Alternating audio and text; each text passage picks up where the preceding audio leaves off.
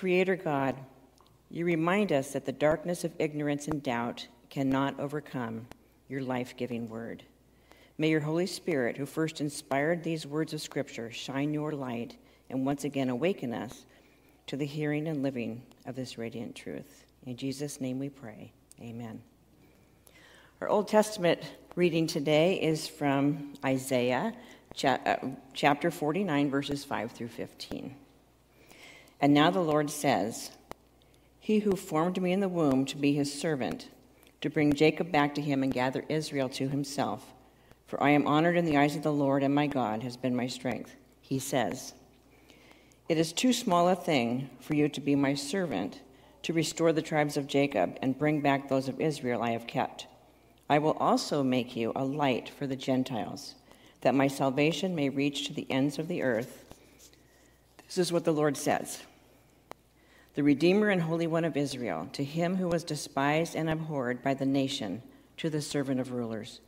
Kings will see you and stand up, princes will see and bow down, because of the Lord who is faithful, the Holy One of Israel, who has chosen you. This is what the Lord says. In the time of my favor, I will answer you, and in the day of salvation, I will help you. I will keep you and make you to be a covenant for the people, to restore the land and to reassign its desolate inheritances, to say to the captives, Come out, and to the darkness, Be free. They will feed beside the roads and find pasture on every barren hill. They will neither hunger nor thirst, nor will the desert heat or the sun beat down on them. He who has compassion on them will guide them and lead them beside springs of water. I will turn all my mountains into roads, and my highways will be raised up. See, they will come from afar, some from the north, some from the west, some from the region of Aswan. Shout for joy, you heavens. Rejoice, you earth. Burst into song, you mountains. For the Lord comforts his people and will have compassion on his afflicted ones. But Zion said, The Lord has forsaken me, the Lord has forgotten me. Can a mother forget the baby at her breast and have no compassion on the child she has born? Though she may forget, I will not forget you. Now, our New Testament lesson is from the Gospel of John, the first chapter, the first five verses. This will be familiar. In the beginning was the Word, and the Word was with God and the Word was God. He was with God in the beginning. Through him all things were made. Without him nothing was made that has been made. In him was life, and that life was the light of all mankind. The light shines in the darkness, and the darkness has not overcome it. The word of the Lord.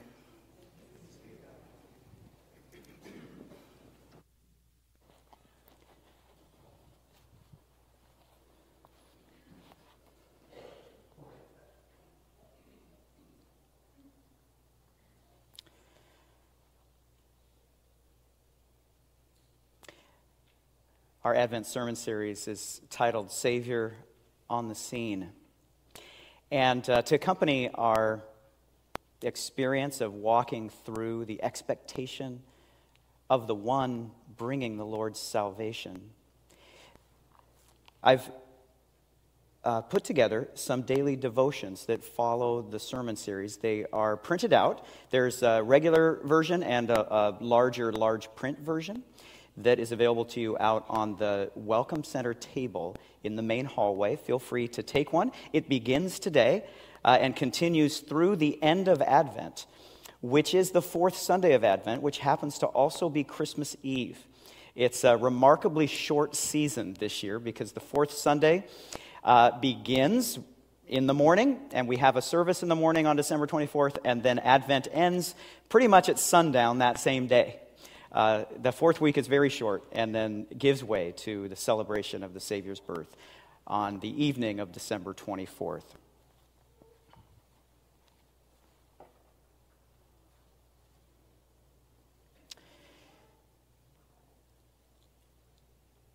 We begin with the end in mind.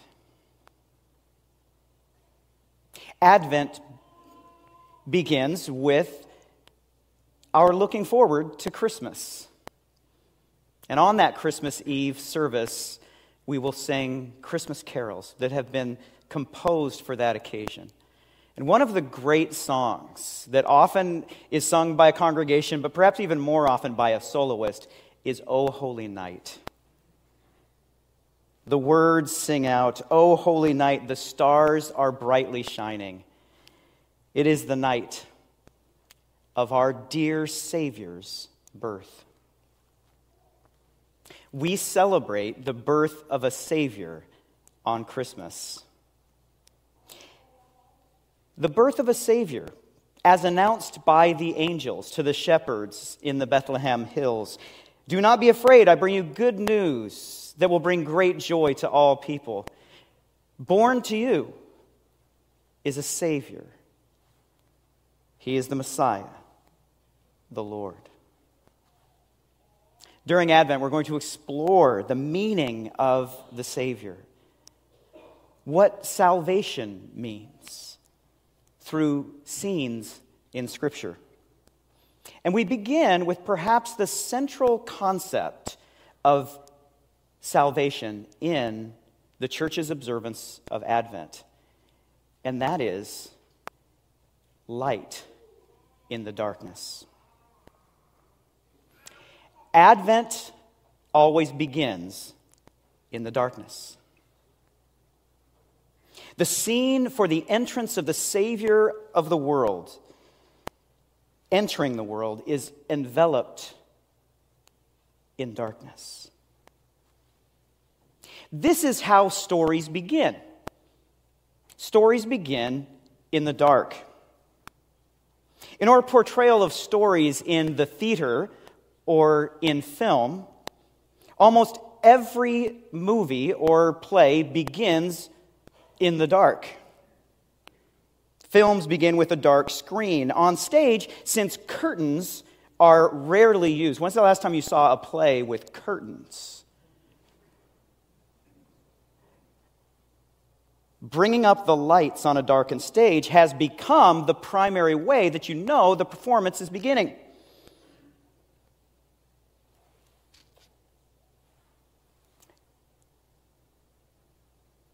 Lights up is the direction at the opening of, of each and every scene.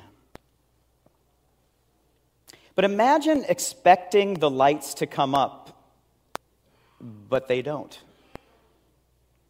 And the stage, the film, continues in darkness.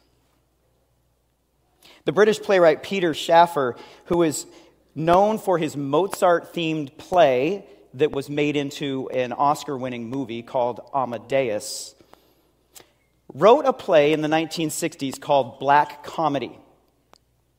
I remember seeing this play when I was a senior in high school at a local college and I've remembered it ever since. Once you see it, you can't unsee it.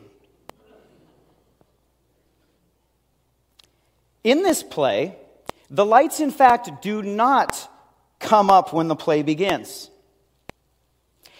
At the beginning of the play, the audience peers onto a dark stage as the actors begin the scene, moving around and speaking to each other as if the lights are on.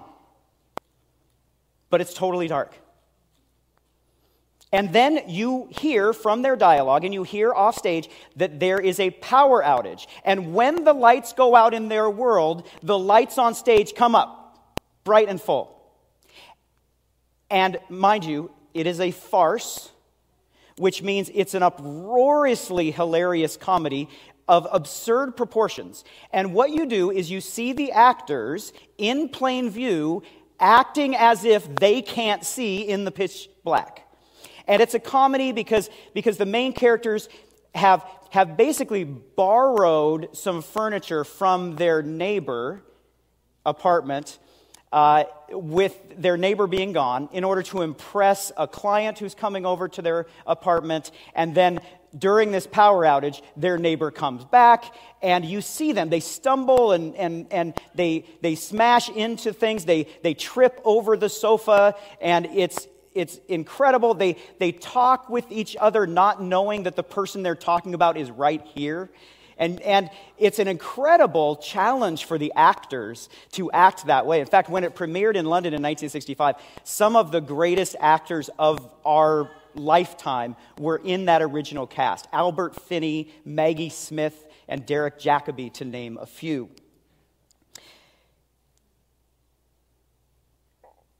Like I said, this play about people stumbling in the darkness, where you see that happen on stage, is uproariously funny. But the idea of people stumbling in the dark is a more serious matter. How might we stumble in the dark? What do we think of when we hear that phrase? What does it look like as, as people live without the enlightening wisdom that they need? Does it look like despair? Does it look like depression? Does it look like broken relationships? How does the human drama unfold on a world stage in such darkness as we long for light? but sometimes find it hard to escape the shadows? Do we see it in oppression that, that the people underneath, the powerful, cannot escape? Do we see it in times of war? Do we see it when families are uprooted? What was the experience of God's people who were waiting for a Savior? the people who were walking in darkness and living in the land of deep darkness. The primary place we go to, to discover this is the Old Testament. The scene that the Savior enters is described there. In chapter 9, Isaiah famously sets the stage for the entrance of the Savior. The people walking in darkness have seen a great light. On those living in the land of deep darkness, a light has dawned. This theme is present throughout Isaiah, but particularly so in the prophecy from Isaiah 49 that we read today. Rereading verses 8 and 9. This is what the Lord says In the time of my favor, I will answer you. In the day of salvation, I will help you. I will keep you and will make you to be a covenant for the people, to restore the land and to reassign its desolate inheritances, to say to the captives, Come out and to those in darkness, be free. The day of salvation that God's people were looking for was a day that would bring them freedom. In Advent, we sing Charles Wesley's time tested, famous lyrics Come, thou long expected Jesus, born to set thy people free. Setting people free is what salvation is all about. In Hebrew, the word for salvation here is one that will that you'll probably notice. Yeshua salvation. Yeshua. That is what God's people are looking for. They're looking for God to bring Yeshua. God began the work of Yeshua in the life of, of his chosen people when he saved them, freed them from slavery in Egypt, and brought them into the promised land. They were escorted into the promised land with under the leadership of, of one called by God to be an agent of their salvation and deliverance. The original agent was Moses, and his leadership was handed off to Joshua, Yeshua. Yeshua, Yeshua. Would you hazard a guess at what Jesus' name was in Hebrew? Yeshua. Yeshua. So some of you might wonder wait a minute. Isn't Advent about welcoming Jesus into the world? We just have a painting up front that says the word Savior. That is Jesus' name. We'll encounter that in two weeks when we read from Matthew's gospel, the angel appearing to, to Joseph in a dream, where the angel says, And you shall name him Jesus, for he will what? Save his people from their sins. His, word, his name means God saves. And God saves his people from real life predicaments. One of the differences in the word salvation when you compare its presence in the Old Testament and the New Testament is in the New Testament, it's, it's fully built up on the other side of, of Jesus' saving work on the cross and his resurrection from the dead. And so, so much of what we read in the New Testament is fully kind of helping us understand salvation in the event of Jesus. But if you look back in the Old Testament with, this, with the way God worked salvation, it was always saving his people from real life predicaments. This isn't just something in your head, right? His people were enslaved for generations under a major world power with seemingly, from the world's perspective, no hope. And God saved them Save them not by just reestablishing uh, a sense of well being within their minds and hearts as they continued to make bricks for the Pharaoh, but actually freed them, brought them to a land where they could live in freedom.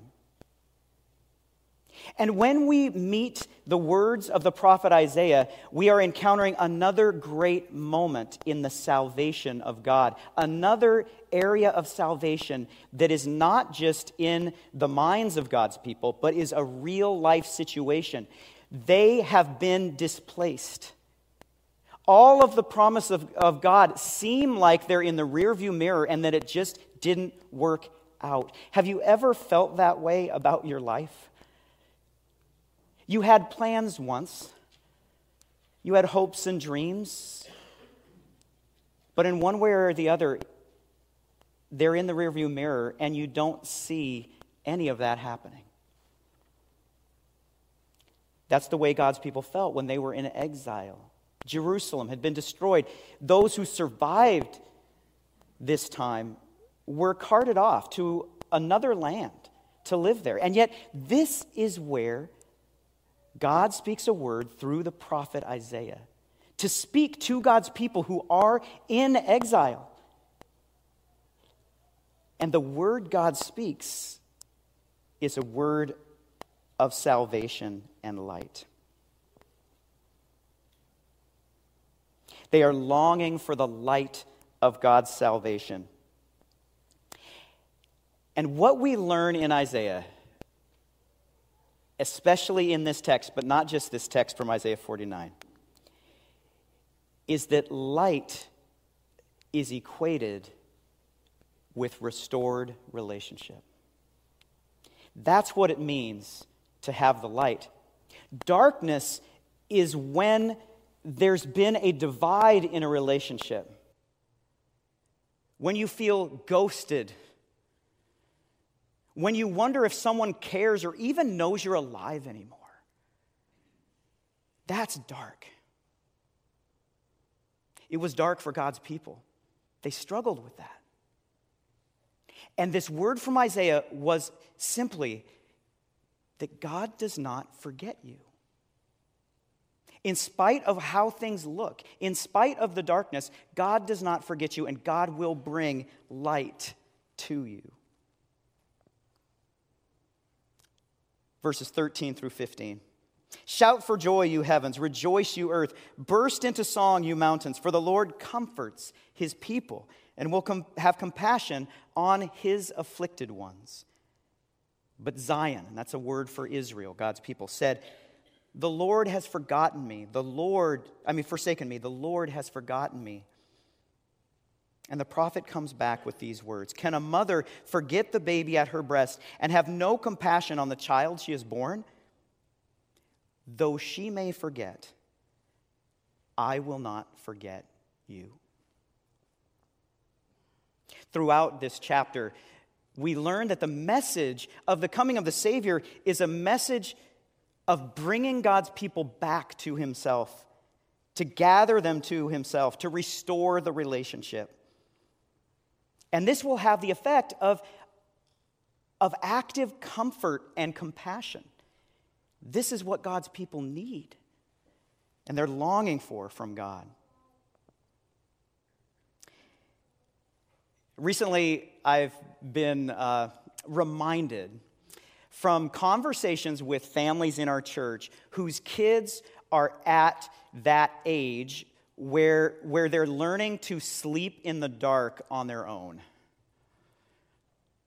And what a powerfully important time in our development that is and was. Because I'm speaking to people who have gone through that phase.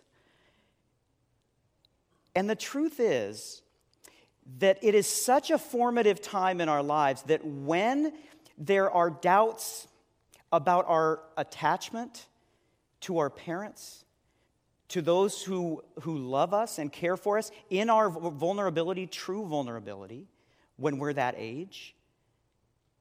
That things that happen in that time, if they are dark things in the darkness, if we truly are rejected in those moments, that stays with us throughout our lives. And yet, the powerful moment, I have to just remember when I'm, when I'm, I'm remembering how tired young parents can get. And I can kind of see it in the eyes of some parents some, some days. Just how important this work is. Just how vital this work is to our kids is to be there and to make sure that they know that they are not forgotten, that they are not forsaken in the middle of the night. That it, as they explore what it means to live in a world that can be dark, where we can have feelings of fear, where we wonder if we are abandoned, if we'll ever see our loved ones again, that we learn how, we learn that people love us, and we, we are set up to understand God's love for us Fear and emotional insecurity is the root of a lot of darkness in our world. And yet, it's also the point at which the Savior enters the picture. It's the scene that the Savior enters. In our brief statement of faith in the Presbyterian Church USA, we've gathered this verse from Isaiah and, and included another reference uh, from the Gospels uh, parable that Jesus told, in, in sharing about the love, the indefatigable love of God for God's people. In everlasting love, we read, the God of Abraham and Sarah chose a covenant people to bless all families of the earth. Hearing their cry, God delivered the children of Israel from the house of bondage. Loving us still, God makes us heirs with Christ of the covenant like a mother who will not forsake her nursing child, like a father who runs to welcome the prodigal home. God is faithful still. We're reminded that God is the faithful one, the one from whom we experience perfect love. In our text, you might have noticed that the prophet shares these words from God that says, like, can a mother forget her child? And then brings reality to it. And in a sense, answers the question by saying, though she may forget, I will not forget you. Even when our parents might forget us, might fail, even when I have failed in sharing love with those who God has placed in my life to care for and to nurture. And all of us, even though we may forget, God does not forget us. God is the source of that perfect parental love. And salvation is about restoring us so that we might experience the comfort and the compassion of the God who will not forsake us.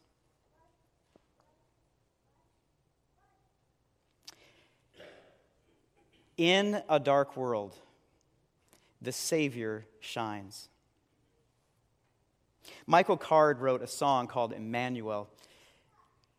This is a section of those lyrics. He writes, For all those who live in the shadow of death, a glorious light has dawned. For all those who stumble in the darkness, behold, your light has come.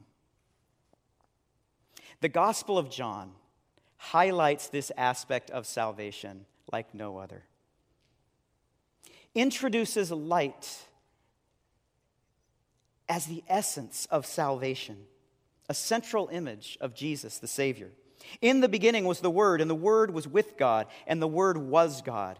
He was with God in the beginning. Through him, all things were made.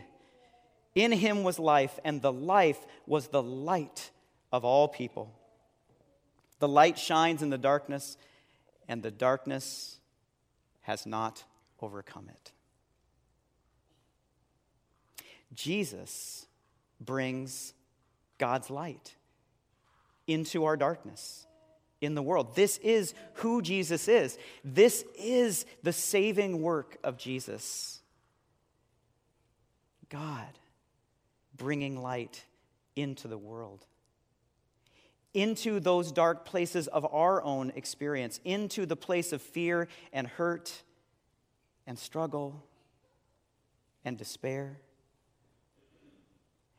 As we see the lights begin to dim, Jesus breaks through, and his light begins to illumine our life. He meets us in the darkness. And this light is meant for all the world. We read in verse 6 of Isaiah 49 I will make you a light for the nations, that my salvation may reach to the ends of the earth. We look at the scope. We think about the, the state of our world today. And we remember that Jesus is the light for all the nations. May that reminder influence the steps that we take faithfully day by day during this season of Advent. That we might each and every day take the darkness of our lives and those around us to really take it in and to remember that Jesus is here to bring light to that situation. That we might look at our world and see hopeless situations where it just seems so dark, and we put ourselves into the place of the people who are experiencing that, whether it's in Ukraine or whether it's in, in Israel and Gaza. We don't know the answers, but we do know the light of the world who can bring light into the darkness. In conclusion, when light breaks into a dark room, its influence is immediate. What a difference even a small, hopeful flame makes. We are gathered around our communion table today where we encounter Jesus, the Savior, the one who is the light the light that overcame the darkness, the light that illumines the darkness of sin within our lives and moves it out so that we can be in relationship with the Savior, with God. The Savior enters the scene in a dark world bringing light. And the light from this table is bright. Our longing for light prepares us for receiving the Savior, for receiving the gift of the body that is given for us. The body that was given so that we might be restored in relationship with God and that we might live in hope. Amen.